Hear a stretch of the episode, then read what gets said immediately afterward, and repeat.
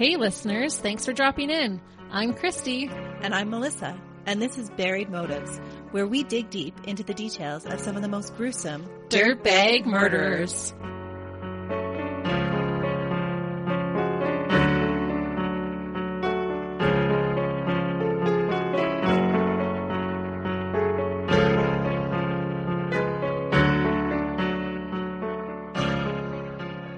listeners, thanks for joining us today. Welcome back. We really appreciate you guys listening and we appreciate you checking us out on Facebook. Speaking of which, we just posted some artwork that one of our fans, Tamber, made for us, and it is amazing. So go check it out. So cool. We love interacting with you guys on our Facebook page. Your comments about the cases are awesome and it shows us the kind of cases you like. So always make sure to comment on the cases that you find intriguing. And you never know who might be reacting on those comments. Oh, go check out episode four. Yikes. that was so freaky. It really was freaky. Yep. You never know who you're going to reach. Actually, it has been so amazing to see how many people across the world that are actually listening. Yeah, we are in multiple countries. So you guys are amazing and we really appreciate you listening and telling your friends. And if you're listening on iTunes, give us a review. Give us those five stars. It will really help us out. Okay, let's get into today's case. So today we're going to talk about a case that I was a little surprised at how little was known by most people. It's always shocking to me that there are so many dirtbags out there especially when one of those dirtbags escapes the media scrutiny and fails to attract media attention. And today's one of those cases. It is amazing how many dirtbags are out there and how many we actually don't hear about. Sometimes I hear about a remote case and I think to myself, how have people not heard about this? Yeah, it happens so often. Well, I'm excited to hear today's case then. Okay, so usually when we're doing research, we have to sift through a lot of media attention in the newspapers and online articles to get to actually the real meat of the case. And that really wasn't what happened with this one. I actually had so much difficulty even finding clips about this case. Oh, wow. So John Martin Crawford was a serial rapist and murderer who killed four women from 1980 to the early 1990s. And that's just the ones he's convicted of. There are many more that he's suspected of. And despite this, I found more news articles about his death than his actual crimes and trial. Oh, that's incredible. Yeah, I wonder it was why. shocking. His treatment of his victims was particularly heinous. He would rape and torture them, then brutally murder them, sometimes dismembering the bodies afterwards. Oh no. Does that sound like any other notorious Canadian killers that you remember from the 90s? Uh, the one that sticks out to me the most would be Paul Bernardo and Karla Homolka, You got it. the Ken and Barbie killers. Yeah. Paul Bernardo and Karla Homolka operated at the same time as John Martin Crawford, and the timing of their trials actually overlapped. Oh, I wonder if that's why John Crawford doesn't have as much media attention because Paul and Karla blew up the media. It is one of the reasons that people give to why there was so little media attention given to this case or to his crimes. Interesting. So he totally flew under the radar. Yeah. Unfortunately, the other reason that's cited is racism. John's victims were all First Nations women and thought to have been sex trade workers. Like we talked about with the case last week, sex trade workers are one of those populations that are often victimized because they are less likely to report or be noticed when they go missing. And this is so frustrating that this happens. Well, and it seems even more so with First Nations women. Oh, absolutely. But it's the fact that the women were First Nations that has raised the most criticism. Sadly, it's statistically proven that crimes against First Nations women are underreported and receive less media attention, especially in the time period that these crimes took place in. Oh, I totally believe that. I could see that for sure. I believe over half of all women abducted for sex trafficking are First Nations women. Which is such a sad statistic. It seems that John had chosen the perfect population to prey upon. One of the things that sets John apart from other serial killers, and this maybe led into a little bit of the media attention too, is that he didn't seem to seek publicity. Oh, and some serial killers are totally about that. They Yeah. want that media attention. He lacked the look at me drive. He killed for the sheer pleasure of it. Oh, just straight up a dirtbag. So John Martin Crawford was born on March 29, 1962 in Steinbach, Manitoba. oh, another Canadian. His mother was unwed at the time. There are reports that his birth was very difficult, but both mother and child did not suffer any lasting physical damage because of it. Okay, interesting. Mm-hmm. How terrible for this mom. So first of all, she goes through this horrible time to get this baby on the earth and then he turns into a dirtbag. Yeah, Yeah. birth is not easy, but to have one where they weren't sure if she was going to live or whatever, Yeah. like it's especially terrible. And then to have him turn out like that. Sorry, mom. Within two years of his birth, John's mother had married. His stepfather was an alcoholic taxi cab driver that frequently gambled away his earnings. John's mom was reported to have a gambling addiction as well. She frequented the bingo halls. Oh, I remember the bingo halls back in the 90s. I just can't take a bingo hall as serious gambling. I know, but there are some serious bingoers. I don't know what you call them. Bingo goers? bingo goers. I remember that was a super fun thing for me actually to go to the bingo hall with my mom and all us women there with all the daubers. It was a good memory. Good memory. And she'd always buy me a bag of chips and a pop or something. So I was like, I love to go to bingo And did you get mom. your own card or did you have to share? Because it was serious business, I remember. Oh no, I would get I would get a few cards, but my mom and my grandma would have tons of cards and sometimes I would my mom or my grandma would like look over and they would daub one for me that I had missed. You were I was- slacking. Yeah, I was amazed because they could just go through them so fast. And then I would be like, wait, gee, what? and my mom would dop it for me after she went through like her triple 20 the amount of cards. than what I had. Good times. It was a serious competition back then. But I don't mm-hmm. know. I, when I picture a hardcore gambler, it's never a bingo lady. That's true. But you know what? You can spend serious money on bingo. so take it seriously then. Oh, what oh, you're saying. definitely. In some places, you can probably find bingo almost every night. I bet you can do it online. Can you do online bingo? Oh, I don't know. That would be worse though, because if you just have an account and it's just taking your money out, you're not even Oh. seeing your money go. I bet you're spending way more. I bet you too. So by the age of three, there are reports of police being called to the family home to help find John because he had run away. And this seems to have happened on multiple occasions. Wait, what age? He ran away at three. He ran away at three. 1966 was a hard year for John. While playing with a cigarette lighter, he suffered very severe burns on his neck, upper chest, and one arm. These scars would be visible for the rest of his life and would be a source of teasing at school for him. Oh, because how many of these cases do we do where the kids are teased relentlessly at school? This same year, at the age of four, he was sexually molested when left in the care of a babysitter. Oh my goodness. This is a recipe for disaster. hmm In grade one the following year, John had difficulties meeting classroom expectations, both academically and behaviorally. He was described as having erratic mood swings from being hyperactive one minute and silent and withdrawn the next. His difficulties were so severe that he was held back in first grade. And there are reports that a teacher actually straight up told him that he was stupid. Oh no. Yeah, could you imagine? No. Is there signs of like bipolar? Yep, you're going to see it come out. Okay. He has a very extensive mental health history, but he finds unfortunate ways to cope with it. Oh no. Yeah. So at the age of seven, he was sexually molested again by yet a different babysitter. What? I know. Where were his parents finding these babysitters? Yeah. There was a higher level of trust though at that time. It's true. Yeah. But you think if after it happened the first time, you'd take extra care with who you chose. oh, absolutely. Yeah.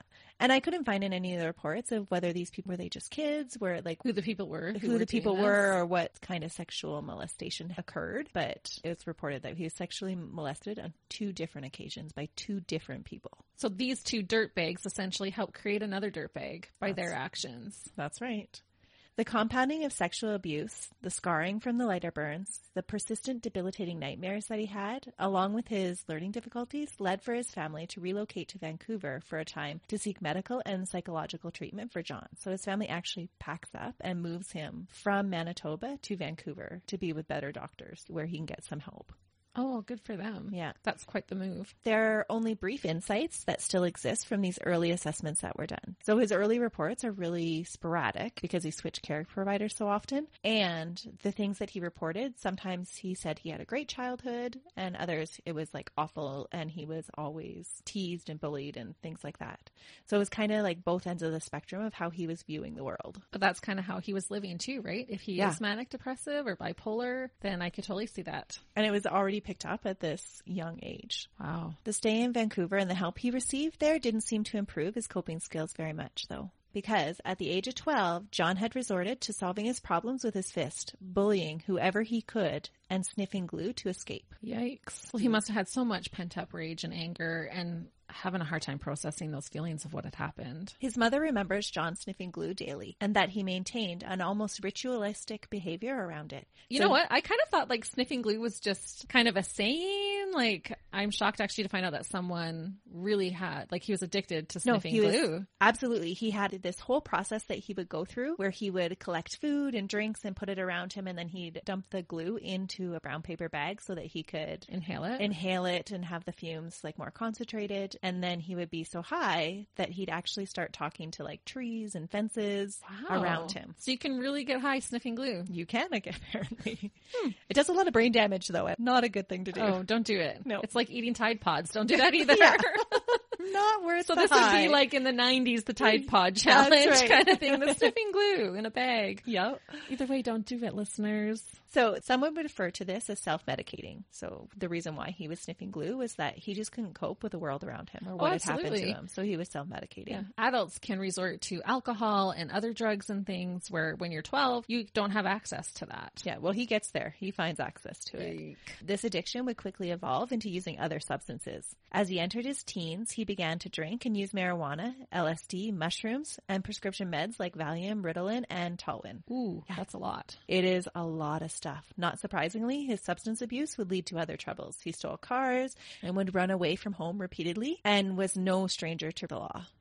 John would reveal to a Saskatchewan penitentiary mental health worker years later that at the age of 13, he and two other boys paid an 11 year old girl to have sex with them. Ah, no. yeah, they paid her No. five dollars.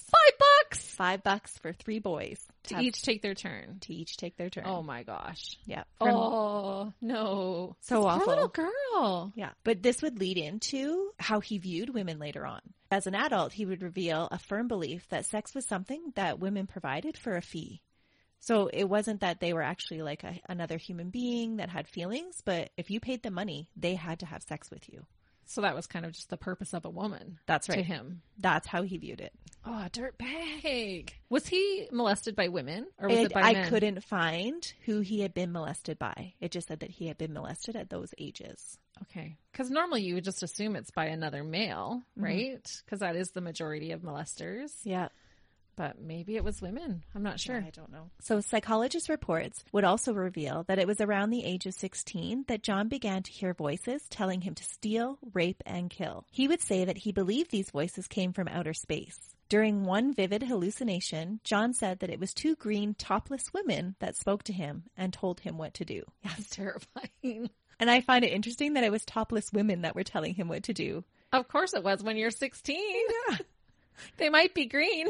It's all about the boobs, right?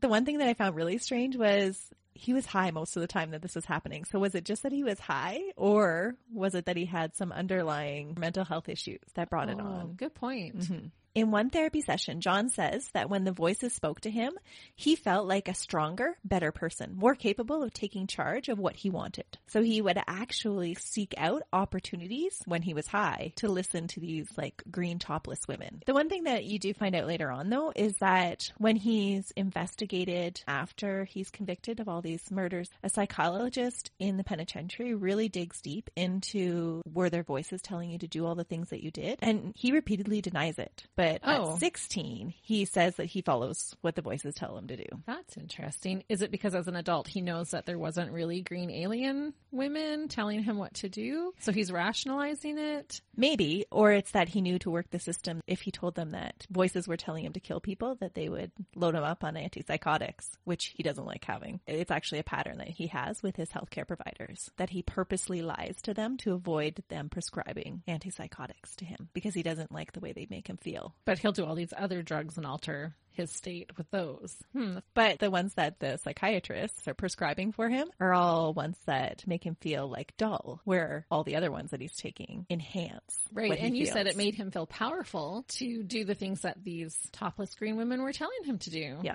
so interesting, right? It is interesting. So when John was 19, he gave in to the voices that he had been hearing.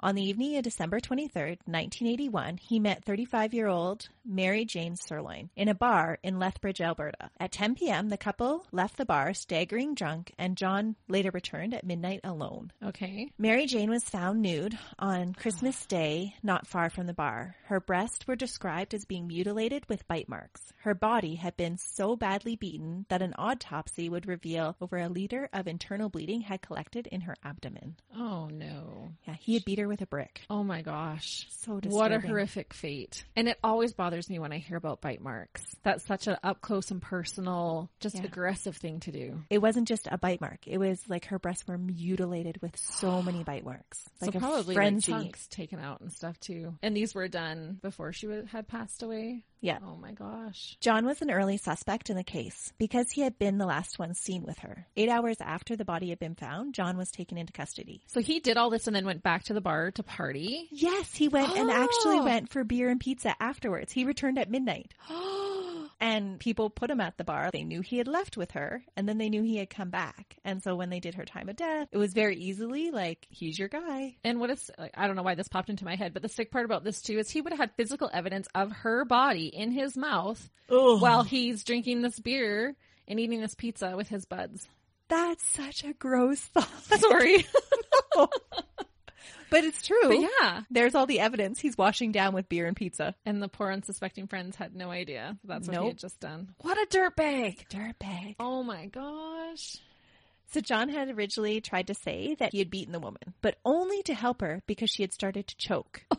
yeah. And Oh, then he so had- make sure you have a brick handy in case your kids or any family or friends start to choke. So you can no high blow maneuver. Yeah. No J thrusting. Yeah. Just use the brick. And he also said that he had no idea how the bite marks had gotten on Mary Jane. But police used dental impressions from John to compare to the bite marks, proving definitely that he had been the one to attack her. Okay, and this is what's frustrating. Done and done. They have it. Why does he not get incarcerated right here? Why does he get the chance to do Oh, it he again does. and again? He was incarcerated two different times. Oh, but he gets out. Yeah. So on June 16, 1982, John took a deal and pled guilty to the charge of manslaughter instead of risking a trial for first degree murder. He was sentenced to 10 years and was sent to the federal penitentiary in Drumheller, Alberta. Because he said, I'll just plead guilty, he got a lesser sentence. Right. Saves them a trial. Saves them the hassle. Saves the money. John had difficulty adjusting to prison life. He started to practice self-mutilation and displayed very bizarre behaviors while he was incarcerated in Drumheller. He slashed his wrist with the hope that he would be put in a segregated unit away from the other prisoners. Oh, Yeah. So he's calculating too. He's so calculating, and you'll find that out as this goes on. So, because of his mental health issues, he was transferred to Saskatchewan Penitentiary in April 1984 at the age of 22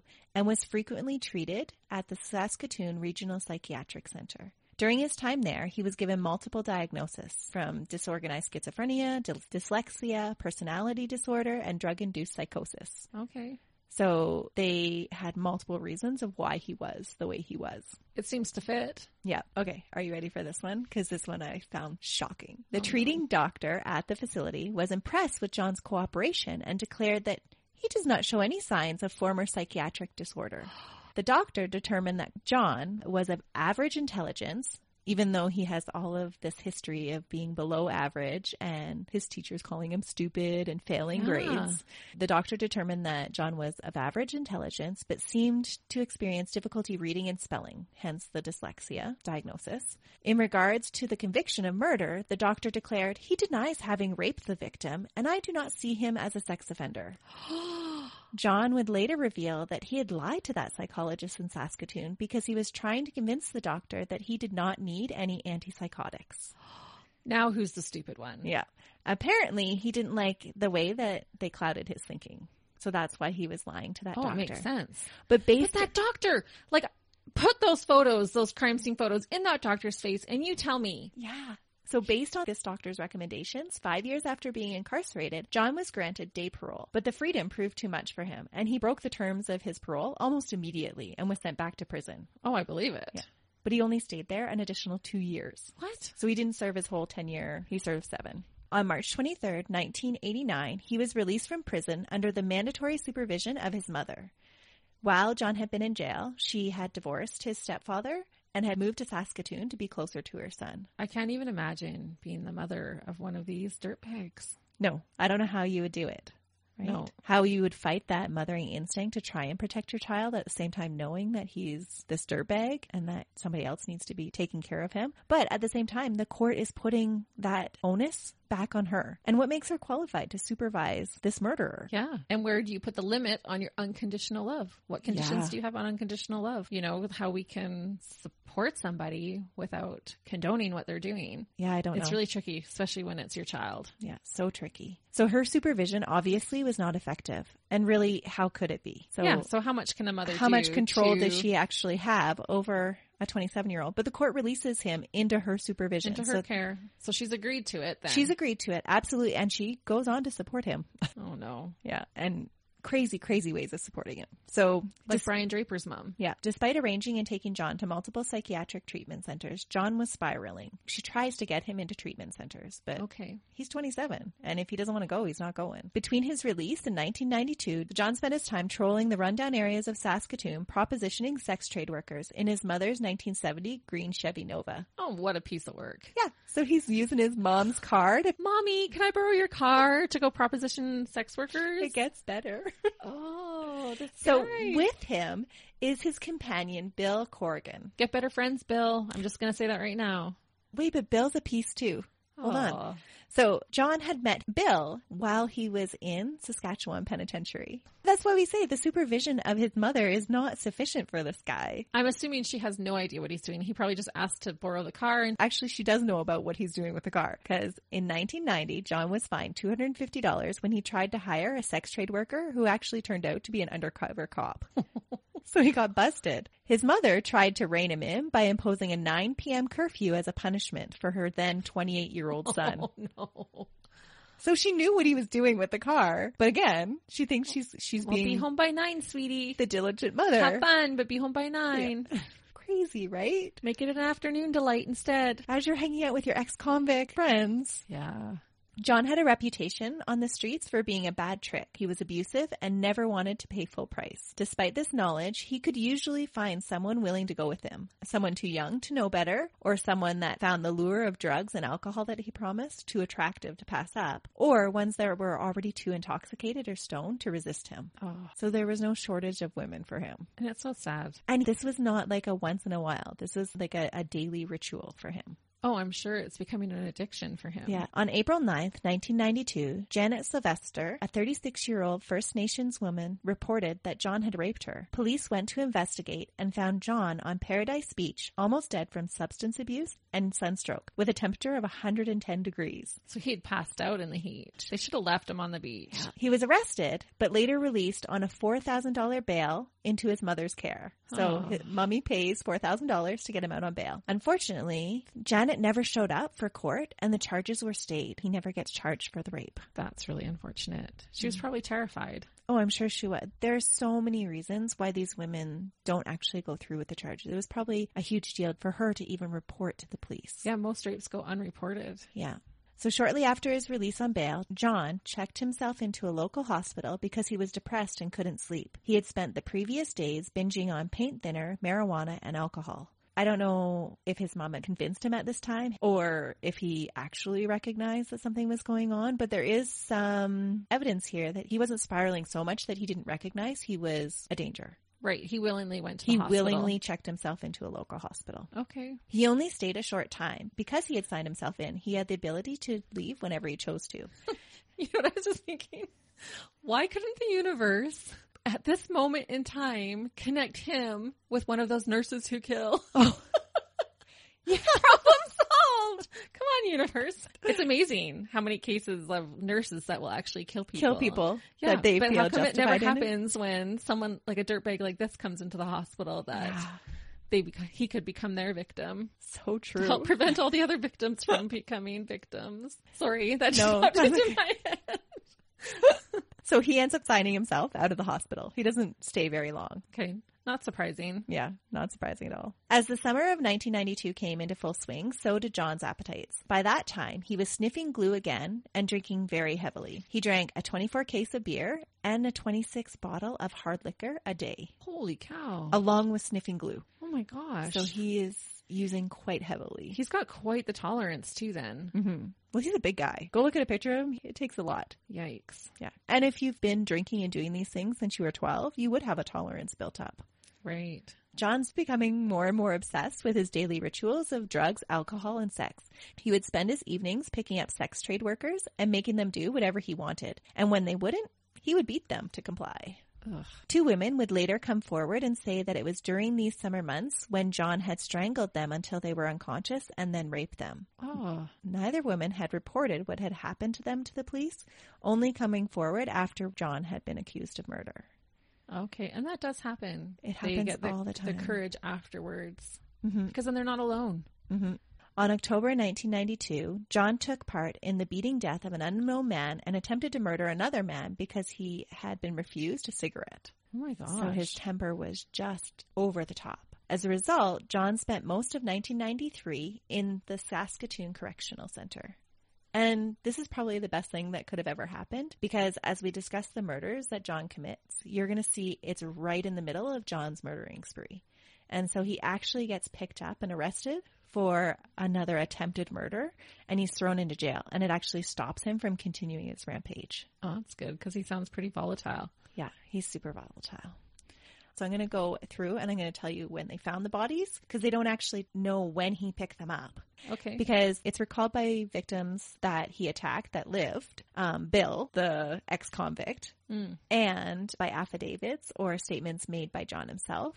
But most of them were under the influence at the time. And so their recollection of dates and the Oh. timing of things is not very Reliable. yeah, reliable at all. But I'm going to tell you when they found them, and then I'll take you back to his kind of confessions, and that will go through what he did to the women. Okay. Yeah. Fair enough. So on October 1st, 1994, a local hunter was out deer spotting with friends when he came across a human skull with dark hair and numerous other bones near Moon Lake Golf Course and Paradise Beach.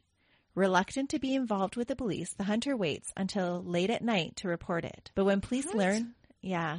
Well, he That's just weird. I think it's just they didn't want any involvement with the police. They didn't want. Hmm. If you found a skull, would you not be a little bit fearful of?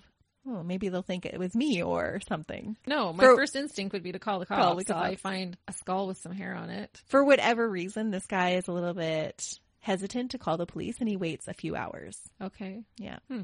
Interesting. But when police learn of the skull and investigate, they discover over 90% of a human body is present at the site. Throughout the month of October, two more skeletal remains are found within a 60 meter radius of the first. Two of the bodies have been left out in the open, and the third is found wrapped in a blanket with orange electrical cord. A detail. Ooh, that gave me a terrifying image. What, the electrical cord or the blanket? Yeah, just the body wrapped in a blanket and then wrapped up in cord. Yeah. It reminds me of like what you would set up as a Halloween prop. Yeah. Ooh, And this is October. ooh double ooh. Yeah. The details of the cord and the blanket are actually never released to the public, and it's Oh. actually how they'll catch John. Oh, The piles of bone are soon identified as three missing women. Shelley Napope was a pretty 16 year old that had been born into the One Arrow First Nation. Her family had been the target of vandalism on the reserve because of her father's job, and they had lost their home because of it. When she moved to Saskatoon eight years prior to her disappearance, Shelley began to act out and rebel against her parents and caregivers. She spent time in and out of foster homes and was a troubled teen who had made friends with people who supplied her with drugs and alcohol. And so she began to to work the streets. oh no. hmm Ava Taysup was from the Yellow Quill First Nation. She had come from a strict family and had rebelled also as a teenager. After running away from home multiple times, she and her boyfriend would have four children in quick succession. She would later surrender them to her family members amid the pressures of raising the family alone when her boyfriend left her. Ava found herself working in the sex trade in Saskatoon as well. Aw. And then Catalinda Waterhen, a Cree woman, she had a troubled past too, had given birth to a daughter less than a year earlier at the Pine Grove Correctional Facility. She was released from prison shortly after the birth, but it had been reported by her father that her time in jail had negatively affected her mental health. And within a week of her release, she left her infant daughter in the care of her own parents and moved to Saskatoon to earn money as a sex trade worker. So all these poor women have had such a rough start already. Yeah. And then what a terrible way to end. And they were so vulnerable So sad. All three women had been reported missing by their families to the police multiple times. And one of them was like over 30 times that their family had reported Oh, them wow. missing in the two years. Wow. With finding the three women's bodies so close together with similar patterns of injuries, it became evident to the police that they had a serial killer in the area and they began looking for a suspect. It didn't take them long to find one thanks to Bill. Oh, Bill's a trusty Bill tattle? friend. Yes. Every serial killer needs a tattletale friend. Yeah. A year earlier, in 1993, Bill had started to act as an informant to the police for various petty crimes, and he had earlier reported in that year a crime that he had witnessed between a supposed character named Potter, a name that he made up, and a woman, Angie, that had been murdered. So he, he draws the map out for the police of where to find this body, and the police actually go to investigate, but they never actually find the body there. And so they just kind of wrap it up to, oh, it's just Bill. Because Oh, okay. Bill's quite the, the drug abuser as well. Right, that's true. hmm I wonder if he was reading Harry Potter at the time and that was the first name that came into his Maybe. mind. I don't know. Who knows what's going on in Bill's mind? He's a little bit shady of a character He's probably not the type of guy that's sitting down to read Harry Potter at night. Yeah, probably not. Now that same investigator though that Bill had told his story to, he remembers the story because the remains that they actually just found are close to the map where he had drawn. Oh, so maybe he just got the map wrong. the investigator that's working on digging up these human remains is like, wait a minute. This guy a year earlier told me that there was Angie buried out here. Ooh. And so they track Bill down and start to question him right away. And were the remains about a year old? Like, had they said how long ago they thought? They figured that they had been there within the last two years. oh. Yeah. It wasn't long before John Martin Crawford was their prime suspect, and they put him under surveillance. Because so little evidence had been recovered from the bodies due to the length of exposure to the elements and the animal activity on the bodies, and I don't know why, but it Mhm. always disturbs me so much when they say that there's animal activities on the bodies. Yeah, but It's when they've been so out there for that long, there usually is, unfortunately. Yeah. The police knew they would need an airtight case that would need to include a confession or catching John in the act to be able to get a conviction. Because they didn't have a lot of physical evidence to Oh, actually go on. And how risky, like catching him in the act. So risky. And there's a lot of controversy that's actually raised from people writing books after the fact of like the Yeah. tactics that the police use. Yeah, that doesn't seem cool. Like, No. let's let another woman get put in danger Well, so we and can catch partic- him in the act. particularly that they were okay with letting these First Nations women be put in danger again. Yeah, because it's not like, oh, let's catch him, you know, robbing a liquor store. No. Let's te- let's catch him brutally assaulting a First Nations woman. Yeah. Shame on them, actually. I feel like we're always constantly bashing our police. We do love them, but looking back, hindsight is so much easier than actually being involved in the moment of the investigation, right? And the choices that they're Oh, making. absolutely. But yeah. No, yeah, we love our the- police force. We're pro police. We support you. We love you. We appreciate you. But sometimes the ball gets dropped. Yeah, and this just seems like one of those things where I think they could have found a better way. Okay, let me go on to tell what happened. Okay. So at 8 p.m. on October 11th, so this is roughly within two weeks of finding the bodies, they've got him already under surveillance. So they know pretty much right away that he's their man. At 8 p.m. on October 11th, 1994, there is a police report of John taking Teresa Kimach, a visibly intoxicated woman, into his car and driving her to a storage lot. The surveillance vehicle followed, and even though they suspected John of brutally raping and murdering three other women, they didn't intervene when he beats and rapes Teresa. What? Yeah. They see him do this? So there's some discrepancies about whether the police were they actually aware of what was going on inside the car. It's speculated that because of their close proximity and the reason they were actually doing the surveillance, that how could they not know what was No. going on inside the car? If he's under surveillance, they're watching every single thing that he's doing. Yeah. But the official line is is that they were unaware as to what was happening. What is reported is that when John kicks her out of the car and takes off, the police take Teresa into custody. No. Yeah. The police say that they had put Teresa into an overnight holding cell in hopes that she would be more forthcoming about what had happened in the car. Because originally, when they had went to go and get her up, she denied being raped when the police had questioned her. And so they had hoped that if they put her in an overnight holding cell, they didn't actually arrest her, that it would convince her to give them more incriminating evidence against John to build a case. But she wasn't cooperative. No, she probably felt like she's being treated like a criminal, Yeah, who honestly like a is- victim. Yeah, who honestly is going to trust the people that you believe just watched you be raped and beaten? Yeah. Yeah. Oh, that's all kinds of wrong. Yeah. After that, police move on to a more direct method of getting concrete evidence against John. They employ Bill. To be an informant and pay him to wear a wire. And it's like $15,000 that they pay him. Wow. It's, yeah, it's a good business being a police informant, apparently. During his interactions with John, Bill wears a wire, and over a period of four months, the police build a solid case against him, which includes recorded confessions for all three bodies that they found. Oh, good. Yeah. Good job, Bill. No, Wanna- you're looking at me like, no, Yeah, don't say that he's yet. Still, no, no, he's he's still a dirtbag. He's still a dirtbag, but if he helps get this dirtbag off the street, then that's good. Yeah. The way in which they get these confessions is still looked upon poorly by a lot of people. The police knowingly let John and Bill continue on their former antics of picking up sex trade workers and engaging in drugs and alcohol with young First Nations women in an effort not to disrupt Bill's cover and make John feel more at ease to answer Bill's probing questions when they tried to get him to confess on record. So hmm. they're still going about all their old things that they did. So they carry on and they're drunk and they're using drugs. They're picking up these sex trade workers, beating them and using Oh. them. And that's where these, all these confessions come from. That's deplorable, honestly. Yeah. Like, were they just trying to rack up the numbers so they'd have a better case? Like, these are actual Well, women. that's- These are actual victims. There should not be one more victim. Yeah. But they say that because they needed those confessions, Oh, that's why they allowed it to occur. Crazy, right? not good enough. No. I And you wonder why it wasn't reported in the media. Yeah. Zero out of 10. It would have been Do all over the place.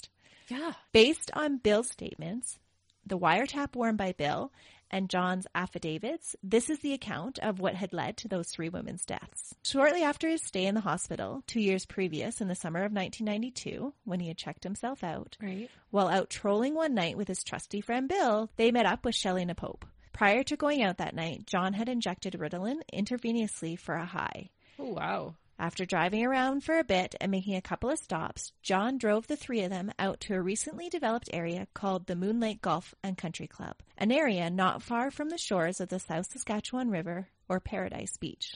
I remember Paradise Beach was where he had been found after he raped that other woman. Right. He drove them to a clearing that had been used for parties and at different times traditional ceremonies for the First Nations people of the area. Bill Corrigan, in his later testimony, would say that John ordered him to take a walk. He was familiar with John's games and so didn't object. There are some reports that Bill himself took part in the rape and the beating of Shelley, but he ah. adamantly denies having anything to do with stabbing her.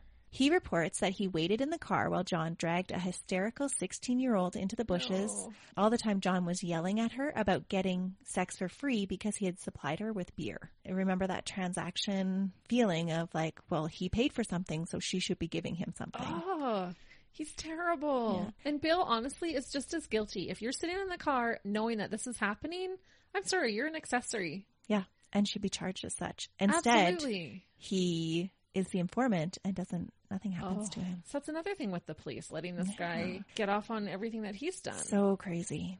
So there in the bushes, John stabbed her repeatedly in the stomach with a knife that he had taken from Bill earlier that day. The two men then covered her body with dead tree branches and drove back into town. John threw Shelley's clothes in a dumpster they passed, and they returned to the slums of Saskatoon looking for another woman to have sex with. oh my gosh. According to Bill's testimony, John had wanted to return to Shelley's body and knock out her teeth to avoid the body being identified, Oh. but they ran out of time before John's 9 p.m. curfew. Oh my gosh. This is all kinds of messed up. Seriously. So messed up. okay, a man who can do this, stabbing this poor girl to death, wanting to knock out her teeth, and then is like, sorry, Bill. I have to go home. My mommy said I have to be home by nine. Yeah. Oh my gosh. So What a low life. Right? Ugh. Dirt bag. It is believed that his next victim was taken September 20th. John picked up Ava Taysup at the Barry Hotel. According to John's signed affidavit, he and Ava had a few drinks together and then went to an old cement factory where they continued to get high on pot and Valium and had consensual sex at least three times. Yeah, right. Yeah. Why? Because he bought her a beer? That's right. It wasn't until 5 a.m. when Ava wanted to return to the downtown section of the city that she demanded to be paid for the sex. She wanted $150 and John didn't want to pay any more than 50. When he hmm. refuses, Ava threatens to go to the police and John admits to losing his temper and strangling her to death. In his signed statement, he said, I remember just holding on to her because I didn't want to go to jail. He would later write, I remember her hands on my arms trying to get me loose and her stomach moving up and down. And I remember thinking, she's only worth $50. I'm not going to jail. She has no right to live. Oh My gosh. So he would rather kill her than pay the extra hundred dollars. Yeah, to him, she just was not worth it. Wasn't oh, worth. Oh, that is sick. Yeah, she was only worth fifty dollars. Oh, He tried to hide the evidence this time by putting the woman's lifeless body into the trunk of his car, driving to the outskirts of town where he tried to dismember her body, stopping after just one arm. Apparently, it was too much work to saw like he sawed off one arm and then stopped after that. this guy. John instead decides to wrap her body in a blanket, an extension cord, and bury her in a shallow grave near the Moon Lake golf course. Less than 24 hours later, on September 21st, John took 22 year old Catalinda Waterhen to the old cement factory. So, same place again within 24 hours. Oh my gosh. So no cooling off period. No. At the cement factory, John says the two partied with drugs, alcohol, and sex. This time, he states that Catalinda demanded he pay an additional $55 to the price that they had already agreed upon for her services, or else she would go to the police and say that he had abducted her. He again became enraged that she would try to use him for money and strangled her to death. He drove Catalinda's body to the same place that he had put Ava's the day before and covered her with just a pile of leaves. That's crazy. Mm-hmm. I wonder if that really happened or if he was just lying and making up this excuse. Well, Oh, he wanted more money, so I had to do it. Yeah, who knows what happened? Because this is his, His confession, account. right? And you can already see through his numerous other dealings with his psychologist that he admits to lying to other psychologists and working Yeah, things so to his own advantage. Yeah. The defining moment in his recorded confession came when he mentioned to Bill being worried about the body he wrapped with an extension cord. The police knew that this was their guy because they had never released that information to the media. So the police Mm. were recording all these conversations, waiting for something that would definitively like, yes, we've got him for this. this was it. to it. Yeah. Okay. It was something only the murderer would know. John was arrested on January 19th, 1995 for the murders of Shelley Napope, Ava Taysup, and Catalinda Waterhen. After his arrest, numerous other women came forward to tell police about how John had beat and raped them. Police also believe that he was responsible for the disappearance of Shirley Lone Thunder and Cynthia Baldhead, but lacked the evidence to prove a conviction. I have the feeling that there's probably way more victims Oh. than they think because if he had murdered Shelley, wanting to go back and knock out her teeth and wanting to go pick up another girl that same night, and then also only waiting 24 hours between victims, he was on a rampage. Yeah, and it was a nightly thing for him to go Yeah. and troll. Yeah. There's probably so many other victims. And unfortunately, the population of the victims was one that they're so often reported missing. Were the police taking those missing persons reports seriously? No, not serious enough. Yeah. There is speculation that John was also responsible for the death of Janet Sylvester, who disappeared October 12, 1994, and was found a day later not far from the other bodies with a bag over her head having been suffocated to death. And she's the one that had previously accused John of rape in 1992. Right. Oh, I'm sure he did that. Well- Especially if she was found by the other bodies. That's his dump site. It's his dumping He's not ground. creative enough to Yeah. find multiple places. But John confessed to all the other murders, the the four other ones, but this one he absolutely denies. I don't believe it. Especially because he had already raped her. Yeah, it's crazy, but he was under surveillance too Yeah, but they watched, Watched him, him. under surveillance, raping women and beating women. and didn't do anything it would do about it. His trial began May 21st, 1996, and his defense team would try a few different tactics. At first, John tried to claim that it was actually Bill that had committed the murders. of course he did. Yeah. And when that didn't work, he made the claim that the murders had been accidental. I'm surprised he didn't say that the green, Green topless women came and told him. but because of the recorded confessions, the jury didn't believe any of his claims. Yeah, nice try. In one recorded session played for the jurors in the court, it reveals John discussing the weather and the details of Shelley's death in the same tone of voice. What? His voice really only changes when Bill corrects him about Shelley's name and John perks up and says, Oh, I thought her name was Angie. so that's the Angie that he had told them about. Bill had actually been trying to turn him into the police without letting his friend know. Oh my gosh. Yeah. This does remind me of the Robert Hansen case that we did last week. Just mm-hmm. total disregard for these women and their worth as human beings and just totally disregard for their lives. These women he killed meant nothing to him. It seemed like he didn't even give the people a second thought. Yeah, if you can talk about the weather and this woman that you murdered in the same breath and not even change your tone, that's scary. John was sentenced to three consecutive life sentences. His total disregard for each woman is something that the trial judge pointed out in John's sentencing. So when Judge Wright imposed the maximum limit of 25 years without a chance of parole in all three cases, he said, I would make it longer if I could. You mm. seem determined to remove every vestige of humanity from these women. You have shown no remorse, no regret. This is one of the most disturbing cases I have ever seen. True words right Yeah. there. But very, very little in the media about it. And that's so wrong. hmm John was remanded in the Regional Psychiatric Center in connection with the Saskatoon Penitentiary. On June 16, 2020, John died at the age of 58 while in custody, and to this day, no cause of death has been released to the public. Hmm. Isn't that interesting? Yeah, that is this- interesting. Mhm. I wonder what happened there. And I'm still shocked at how little coverage this case has received. I Like, am just floored. I am too. Being a Canadian, living through those years, I didn't hear a thing. Why do you think these murder cases caught so little attention? Why do some get so much and why do others get like next to nothing? And is there a right amount of attention for media? Because I know there's always like people that say that it's too hard for the families or the victims' families to always be in the media. But like if the victims aren't mentioned at all, then it just seems so sad that these three women died and nobody even noticed. That is true. There's there needs to be a balance, and I, maybe it goes individually what people Yeah. would prefer. Some people want their family members who are victims; they want their stories to be heard and raise awareness. But then, is there a fine line between you know the press being at them all of the time and people you know just not letting them grieve? And is it how we said at the beginning? Because I have heard this in other cases too, where there's a big media case, and then so other cases aren't even heard of Yeah. like with the Paul Bernardo and Karla Homolka. And I remember recently looking at a certain case that I was shocked that wasn't talked about. And it was the same time as David Berkowitz or the son of Sam was going Oh, on. okay. And so this one wasn't reported hardly at all and was just as terrible. But, But the what- media took the son of Sam and ran with that one. but what decides what which one the media grabs a hold of, right? I don't know. Because this one to me is just as disturbing as what Paul Bernardo and Karla Homolka did. And yet, Oh, definitely. yeah, and yet didn't make the media nearly as much as them. And so was it their victims? So Paul Bernardo and Karla Homolka's victims were white, you know, middle class young girls and John's victims were First Nations women.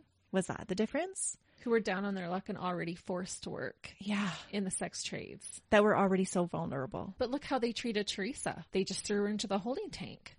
Yeah. You don't do that to a victim normally. Definitely not if you're trying to get them to, to help you out with the case. Right. Where if this was a white middle class girl, would they have thrown her into the holding tank Yeah, probably that not. he had just picked up at a superstore or something? Yeah. No. And along with those lines, do you think it's okay? Because this happens in multiple cases. He could have faced more rape charges.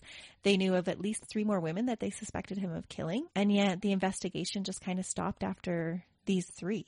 They didn't look for any more evidence. They didn't try to convict for those other crimes. And so how did those people get justice? Yeah, I feel like that is an injustice. Is that right? I also see the other side of it though, that it's expensive to hold trials. It's, it's expensive to put police out looking for evidence when the, their sentence isn't going to change or their outcome isn't going to change. That is right. true. Yeah. So where do you put your resources? Do you do it on these cases that haven't been solved, but you're pretty sure he's done that? And mm-hmm. you know that he's in jail and isn't going to continue doing it, or you put the resources on current cases and trying to put someone to jail. Right. But then how is that justice for those other women It and those other families? And so it's just interesting. Like, what would be the proper thing to do? Do you still keep going after those convictions or do you wash your hands of it and be like, oh, that one's taken care of, on to the next? Because Right. there is a next one. There's always another dirtbag. There's always another one. So let's put it out to our listeners. What actually attracts the media's attention? And should we actually be going after convictions for all of these other cases? Go to our Facebook page, Buried Motives, and let us know what you think. It's always interesting to find out what other people's opinions are on these things. Yeah, we make a post about every case, so that's where you can go on and comment and interact with us and with each other. And next week is Thanksgiving here in Canada. So if you need an excuse to get out of your dinner, you're not going to want to miss my next case. It'll make you second guess going to your Thanksgiving dinner. Check us out next week. Have a great one. Bye.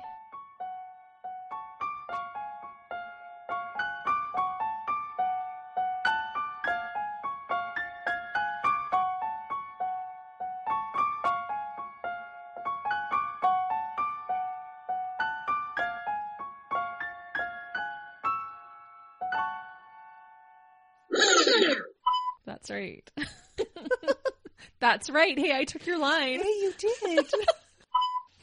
I was supposed to say that part. Okay. okay, you go. You just said you say that part. or I throw in a little. then I know to edit it. okay, I knew that wasn't right. I was just going to go along with whatever you said. Yeah. Uh-huh. It's all about the boobs, right? But you see again, or the bushes, boobs and bushes. Everybody, boobs and bushes, Let's put that on a t-shirt. Or a sticker. Just green. a brick. Yeah. I'm spitting. Okay. There, she's yawning. or sorry, after. Sorry, John. John's after. A few different tractor, track tricks. Track tricks. Track tricks. Get that tractor on the tractor. Ron Swanson. That's the name. Ron Swanson. That's what he looks me. like.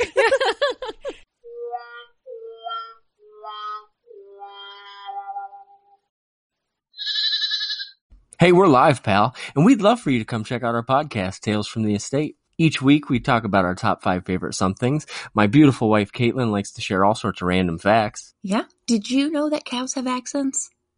We did now. But we also review all sorts of snacks and other great things. And so if you love everything random, I think you'd enjoy Tales from the Estate. So come check us out. Yeah. Okay, thanks. Bye.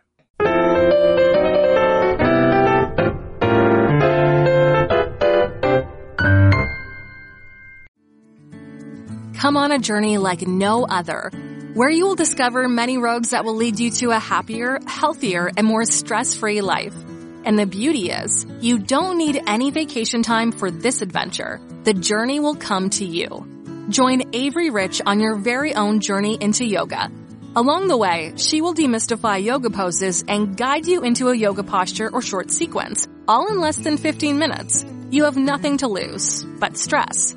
The Journey into Yoga podcast. It's not for people who like yoga, it's for people who don't like yoga. Follow or subscribe on Apple Podcasts, Spotify, Amazon Music, or at averyrich.com. Another Sound Off Media Company podcast.